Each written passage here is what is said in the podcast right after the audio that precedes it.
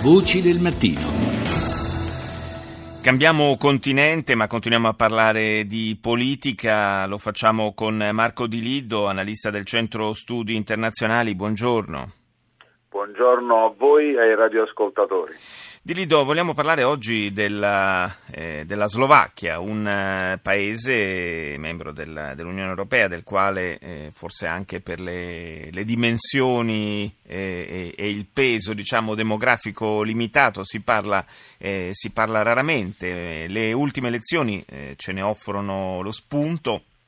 Elezioni che eh, hanno, eh, hanno, disegnato un, un, panorama quanto mai eh, frazionato e eh, vedono a questo punto il, eh, il premier uscente Robert Fico, eh, nella, premier socialdemocratico, nella situazione non facile di tentare di formare un governo a partire da, un, da una vittoria nelle elezioni che possiamo definire assolutamente monca, visto che eh, non ha eh, raggiunto eh, il, la maggioranza di cui disponeva nel precedente Parlamento e anzi si è, si è fermato poco al di sopra del 28%.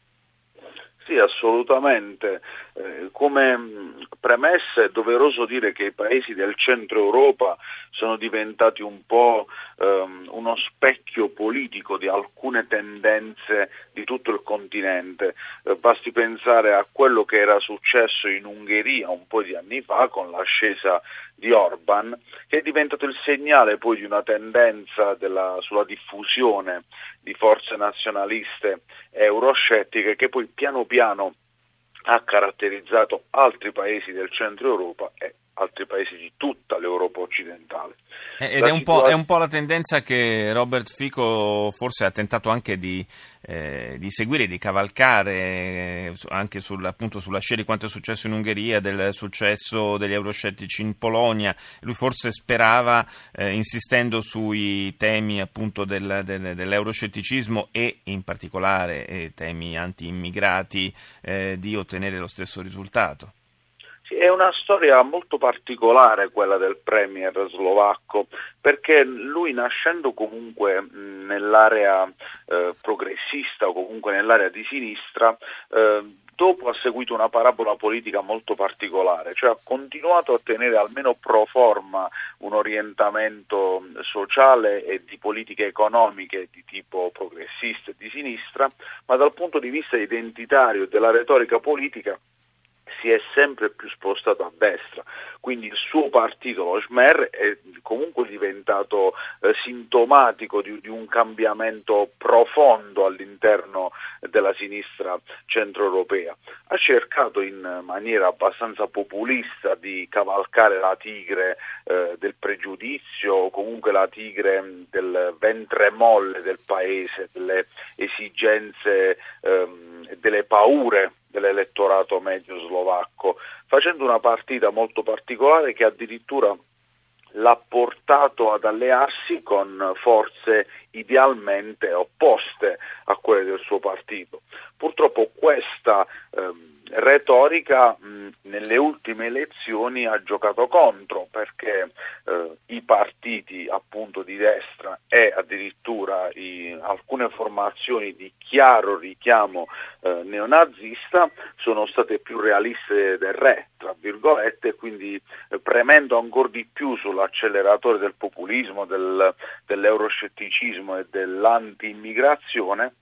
sono riusciti a rosicchiargli una fetta consistente del proprio consenso e adesso lo mettono nella difficilissima situazione di dover trovare un governo di coalizione in uno spettro politico estremamente eterogeneo con la presidenza eh, europea alle porte, arriverà a luglio. Ah sì, tra l'altro anche questo è, ha fatto bene a ricordarlo, di Lido, è un aspetto eh, da non dimenticare. Il, la formazione diciamo, di stampo neonazista a cui lei faceva riferimento è questo eh, partito che mh, mm, si chiama Nase Slovensko, è un partito popolare Nostra Slovacchia e eh, ha ottenuto l'8% dei voti e non fa mistero di eh, eh, avere come punto di riferimento eh, un eh, personaggio eh, che, che, insomma venne addirittura eh, impiccato con gravi accuse alla fine della seconda guerra mondiale, cioè il, quel sacerdote che dopo l'annessione della Boemia e della Moravia da parte della Germania nazista divenne presidente della Repubblica Slovacca e e fu uno dei protagonisti, tra l'altro, delle persecuzioni a carico della comunità rom. Eh, questo anche del, del, eh, diciamo dell'anti-comunità rom è uno dei temi su cui molto ha insistito l'estrema destra slovacca. Assolutamente sì, eh, a, a, differenza di molti altri partiti eh, di estrema destra che adesso si stanno diffondendo in Europa, il partito eh, della nostra Slovacchia eh, si richiama in modo esplicito a quel periodo, mm. quindi si rifà al sacerdote Josif Tisho e alla, in, alla, guardia Incla, che era la guardia praticamente che serviva da, eh, chiamiamola milizia eh, filo nazista durante la seconda guerra mondiale, non ha mai fatto mistero de, di queste sue simpatie e addirittura indossa, usa un vestiario che si richiama eh, esplicitamente alle divise di quella forza, quindi eh, non ha paura di dichiarare le sue, le sue simpatie ed usa una retorica sempre più aggressiva. Il problema è che in questo momento la, questa formazione politica è in grado di cavalcare le paure di un elettorato che si ritrova schiacciato dalla crisi economica e quindi cerca alcuni bersagli, alcuni capri espiatori a cui dare la colpa. Questo partito è bravo nel mistificare temi molto complessi e nel richiamare fantasmi che dovrebbero restare sepolti nella, nella storia, certamente. Grazie, grazie a Marco Di Lido, analista del Centro Studi Internazionali.